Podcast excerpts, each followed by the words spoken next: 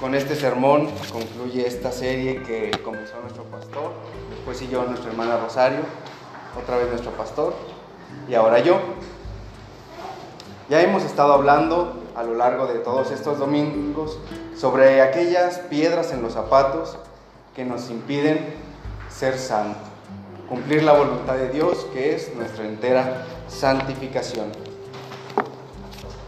Ya nos han hablado sobre la falta de perdón, la dureza del corazón, también sobre las pasiones dominantes y cómo todas estas nos afectan para nuestro diario caminar y para nuestro cómodo caminar también. ¿A cuántos les ha pasado que pasan por, por algún lugar donde hay tierra y parece que no pasó nada, pero de repente uno ya está en el cemento y empieza a sentir una piedrita justamente aquí del pie? ¿Verdad que es demasiado incómodo? y nos impide el caminar cómodamente. Este domingo toca el tema de la omisión y decidí titular a este sermón No hay nadie más ciego, ¿se saben ese refrán? Y lo cambié, le puse que el que omite ve. Es casi igual, pero solo una pequeña variación.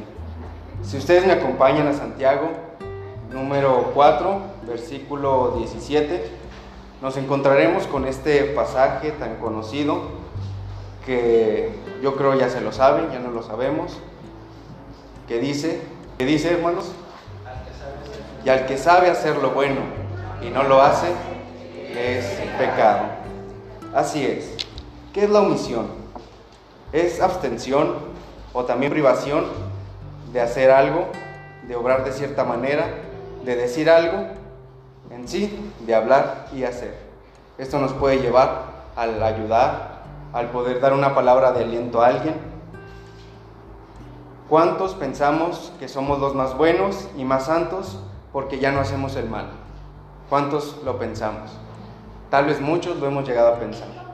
Mucha gente fuera de la iglesia y mucha gente dentro de la iglesia llegamos a pensar que somos los mejores porque no estamos haciendo el mal, porque no somos aquellos que se están drogando, porque no somos aquellos que estamos robando. Pero vemos la necesidad y no hacemos nada. Con este punto estamos cayendo en como dice la última parte de Santiago 4:17, estamos pecando. Ya ahorita leímos en el Evangelio de Lucas, mm, capítulo 10, del 25 al 37. Todos conocemos esta parábola, esta historia que Jesús les cuenta a los que estaban ahí, pero en específico a una persona. Si nos damos cuenta y leemos en el 25, dice, y he aquí, un intérprete de la ley se levantó y dijo para probarla Maestro, ¿haciendo qué cosa heredaré la vida eterna? ¿Ustedes creen, así, a simple lectura, simple, simple vista, que ese maestro de la ley no sabía, no sabía quién era su prójimo, no sabía cómo heredar el reino de los cielos? Claro que sí sabía. En esta, en esta fracción de, de este capítulo podemos ver cómo es la ayuda al prójimo. ¿Cuántas veces tenemos en la mente la teoría, lo bueno que debemos hacer? Este, este personaje era un maestro de la ley. Por lo regular, desde niños se les inculcaba la ley, pero esto era un grado más alto de que se habían estado dedicando durante mucho, mucho tiempo al estudio de la palabra de Dios. Entonces, esta persona sabía lo que tenía que hacer. ¿Alguien que me pueda hacer el favor de leer Santiago 1.22?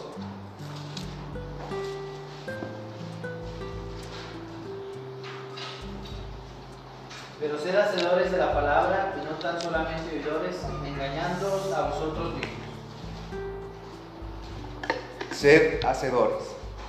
Es importantísimo que como nos comentaban ahorita en los testimonios, sí, conocer de la palabra, pero no solo eso, que no se quede en saber mucho, en conocer demasiado sobre algún tema, sino ser hacedores, tener la iniciativa de hacer algo por los demás.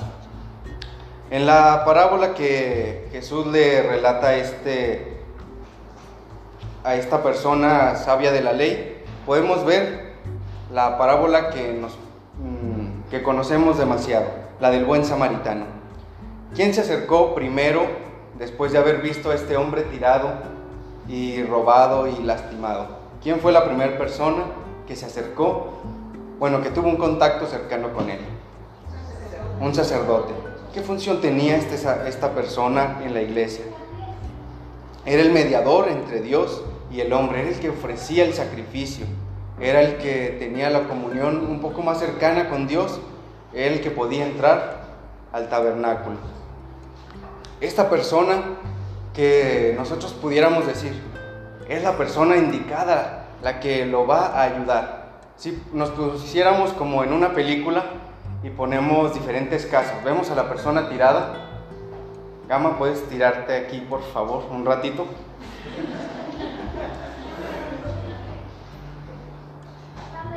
Y se acerca nuestro pastor. Acérquese, por favor. Lo ve tirado. Y dice, ay Dios, ya son las 12.05. Híjole, tengo que iniciar el culto. No, mejor me voy. Porque hay más personas que me están esperando. Bueno, ni modo. Entonces se acerca, ¿quién sigue después de acercarse? Un levita, alguien que ayudaba en el servicio también de la iglesia. Tal vez no era específicamente el que ofrecía los sacrificios, pero sí arreglaba el, el templo, hacía el lugar. Pueden ser los sugieres, pueden ser también los miembros de la alabanza. Entonces voy a pedirle a Meni y a Eric que por favor se levanten Pasan hacia el medio, se encuentran, ven al hombre tirado, se saludan Manny y Eric, dicen, ya vamos a conectar la bocina y conectar los instrumentos, porque es tarde.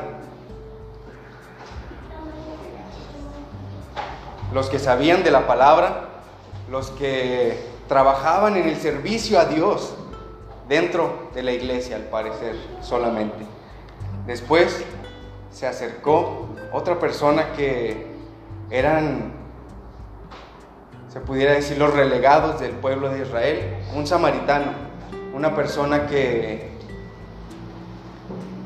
que para los judíos él era un mezclado, porque no era de la raza pura de los de la raza pura de Abraham.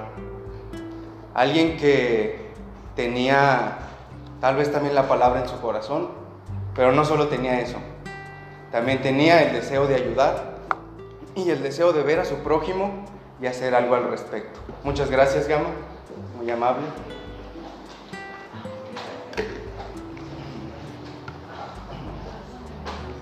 Hay una canción de una cantante denominada secular argentina, se llama Mercedes Sosa. Ella compuso una canción que dice, solo le pido a Dios que la guerra no me sea indiferente. Después, que el dolor no me sea indiferente. ¿Cuántas veces, hermanos? ¿Cuántas veces nos hemos topado con la necesidad de alguna persona? Tal vez física, como el ejemplo de ahorita. Tal vez la necesidad de hablar con alguien. Tal vez la necesidad de hacer algo por las demás personas. Y en nuestro deseo o en nuestro nuestra mente no está el querer hacer algo por esa persona. Decimos, tal vez él se lo buscó, tal vez sí, pero uno tiene la oportunidad de hacer algo. Y el que sabe hacer lo bueno y no lo hace, el que tiene la oportunidad de hacer lo bueno y no lo hace, le es pecado. ¿Cuántas veces no hemos pecado por esa simple situación de decir que lo haga alguien más? que lo haga el que viene detrás de mí, que lo haga alguien con más tiempo que yo, que lo haga alguien más fuerte. Por ejemplo, en el caso de aquí, no, yo no lo puedo cargar. Que alguien con más dinero. Aquí podemos ver en este pasaje cómo el hombre samaritano le dio, ¿cuánto, dinero le dio al mesonero? Dos, ¿dos qué? Dos denarios. Esto equivalía al salario de dos días Invirtió dos días de trabajo para cuidar a una persona que sí, tal vez no tuvo cuidado cuando vio a los malhechores o tal vez no se percató de, haber visto a los malhechores, pero él, de su corazón, de, del actuar como, como Dios nos manda, invirtió su tiempo. No solo eso, invirtió dinero, invirtió esfuerzo. Y eso que se suponía que no era de la, del pueblo, de la raza pura, del pueblo de Israel. Con, el, con esta imagen, con esta fracción de esta canción que les digo, de Mercedes Sosa, podemos ver cómo a veces no solo nosotros nos damos cuenta de la indiferencia que hay en nuestro corazón, o la indiferencia que hay dentro del corazón del hombre. Todos nos damos cuenta de eso. Por eso es que elevamos nuestra petición y le pedimos a Dios que no nos haga indiferentes ante, esta, ante tales necesidades. Acompáñenme al Antiguo Testamento, Deuteronomio 22, del 1 al 10.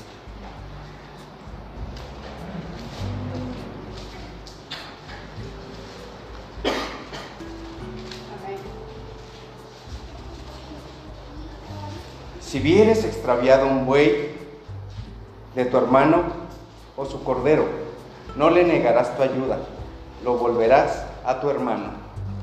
¿Cuántos aquí nos hemos encontrado tal vez dinero, tal vez un celular y sabemos de quién es?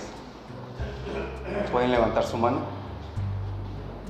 Yo sí me he encontrado un celular hace tiempo y pues mi intención de, de primera mano fue el buscar a la persona. Acuerdo que estaba en la secundaria y lo busqué porque estábamos en las canchas y ya después él fue a mi taller y yo se lo entregué. Y una semana después, lo curioso es que a mí me robaron el mío y nadie me regresó nada, ¿verdad? Pero cuando tengamos esa oportunidad, sabiendo lo que nos manda Dios en su palabra, si vemos que a la persona, que a nuestro hermano, que a nuestro prójimo se le pierde algo, ¿Es mejor no ayudarlo? ¿Ustedes creen eso? Es mejor, bueno, yo, yo pediré por él, nada más. Yo oraré para que, bueno, que le vaya mejor, el pobrecito. Si tenemos la oportunidad de ayudarlo, en este caso, de su vaca, de su cordero, ayudémosle. De esta manera harás con su asno y así lo harás también con su vestido el cuidado que Dios tiene por nosotros, a pesar de cómo somos, también nosotros debemos tener ese cuidado por nuestro, por, por nuestro prójimo, por nuestro hermano.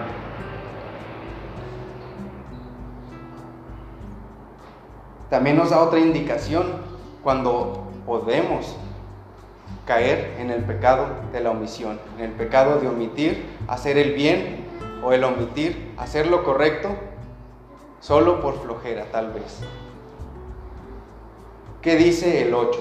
Dice, cuando edifiques tu casa, harás pretil a tu terrado, para que no eches culpa de sangre sobre tu, casa, si de él cayere alguno. ¿Cuántos han construido y, y dejan las varillas ahí tiradas, los castillos? Si alguien pasa fácil se lo puede enterrar tenemos la opción de recoger las cosas que dejan tirados, tenemos la opción de limpiar un poquito, de cuidar esas acciones que uno a veces tiene que dicen, los albaliñiles deben de dejar limpio. También ahí son cosas que uno dice, pues qué, qué chiste tiene si está en nuestras posibilidades hacer lo correcto para evitar un mal a alguien más hagámoslo. Es lo que Dios nos pide que hagamos.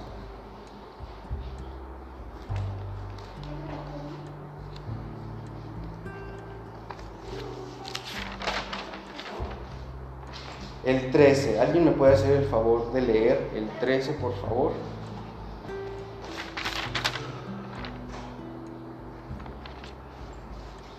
¿Del 22? Ah, no, una disculpa, me equivoqué.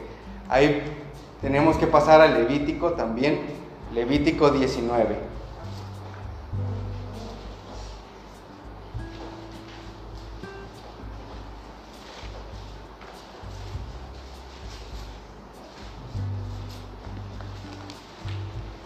Levítico 19, en los versículos 5 y 6, dice, cuando ofreciere sacrificio de ofrenda de paz a Jehová, ofrecerlo de tal manera que seáis aceptos.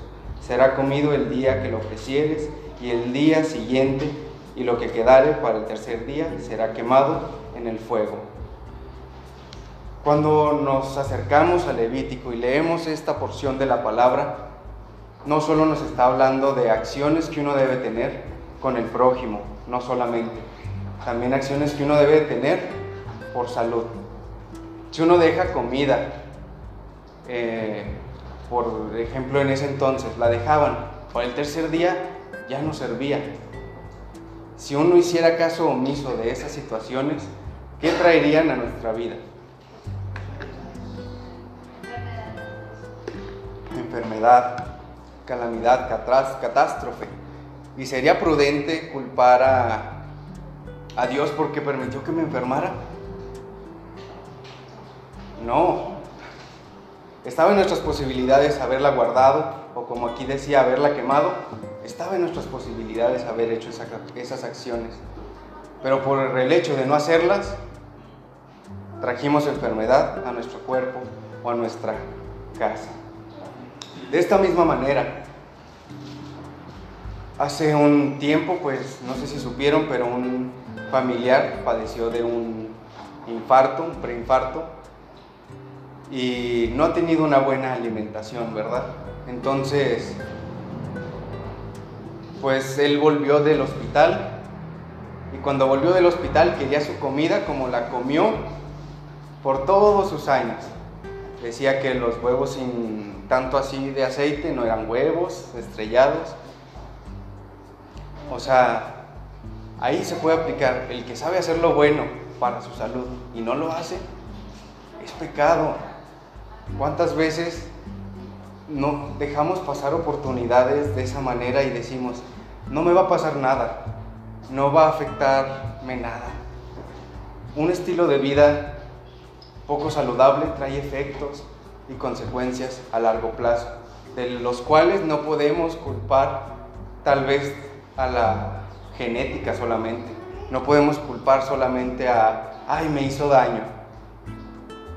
Muchas cosas que a veces omitimos, muchas cosas que a veces no, no pensamos bien en cómo actuar y luego nos quejamos por el propio mal que a, nosotros nos trajimos. Podemos ver cómo el actuar correctamente, el saber actuar contra nuestro prójimo, el saber actuar contra eh, para nosotros mismos es algo que debemos de hacer y que Dios nos lo indica. Dios nos da todo lo que debemos saber para nuestro bien, para el bien de nuestro prójimo y para evitar caer en pecado.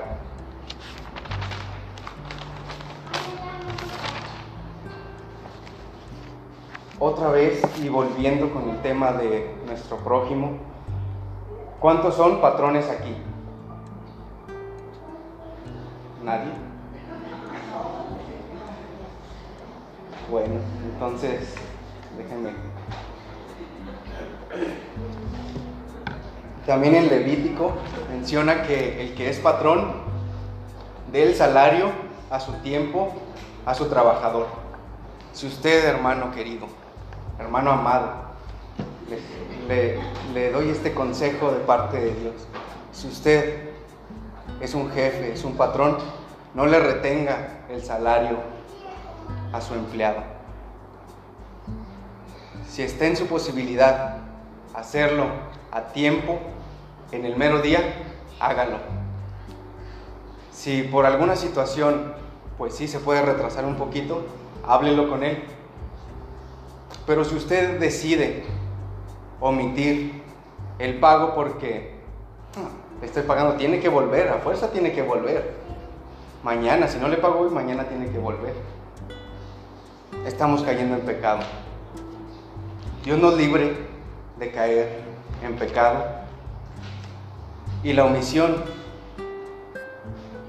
la omisión social también, es algo por lo cual mucha gente, muchas personas no se han acercado al Señor. ¿Cuántos no sabemos el Padre nuestro? Creo que todos, ¿no? Cuando dice, perdónanos, así como nosotros, y no siempre perdonamos a los que nos ofenden. Cuando decimos, Señor, el pan nuestro de cada día, dánoslo hoy, dánoslo hoy, así vamos a orar. Pero vemos la necesidad y no ofrecemos el pan que Dios nos ha dado, no ofrecemos las bendiciones que Dios nos ha dado para nuestro prójimo.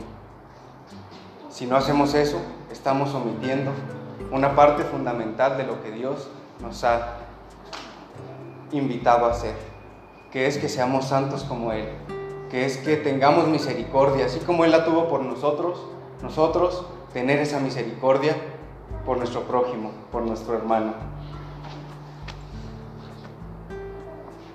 Juan Wesley tenía una frase de sus libros y aquí les recomiendo este libro, se llama El mundo era su parroquia, es un libro muy sencillito, muy digerible, sobre la vida y obra de Juan Wesley. Está muy interesante, de verdad, les invito a que lo puedan adquirir. Y él en una de sus frases mencionó, haz todo el bien que puedas todo el bien que puedas, por todos los medios que puedas, de todas las maneras que puedas, en todos los sitios que puedas, a todas las horas que puedas, a toda la gente que puedas, por el tiempo que puedas.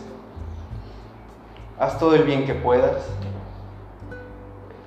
Sabemos que cuando menciona todo es que de verdad cada instante si tenemos la oportunidad de ayudar a alguien, si tenemos la oportunidad de hacer las cosas bien, si tenemos la oportunidad de obrar de la manera que Dios nos ha mandado, hagámoslo, hermano.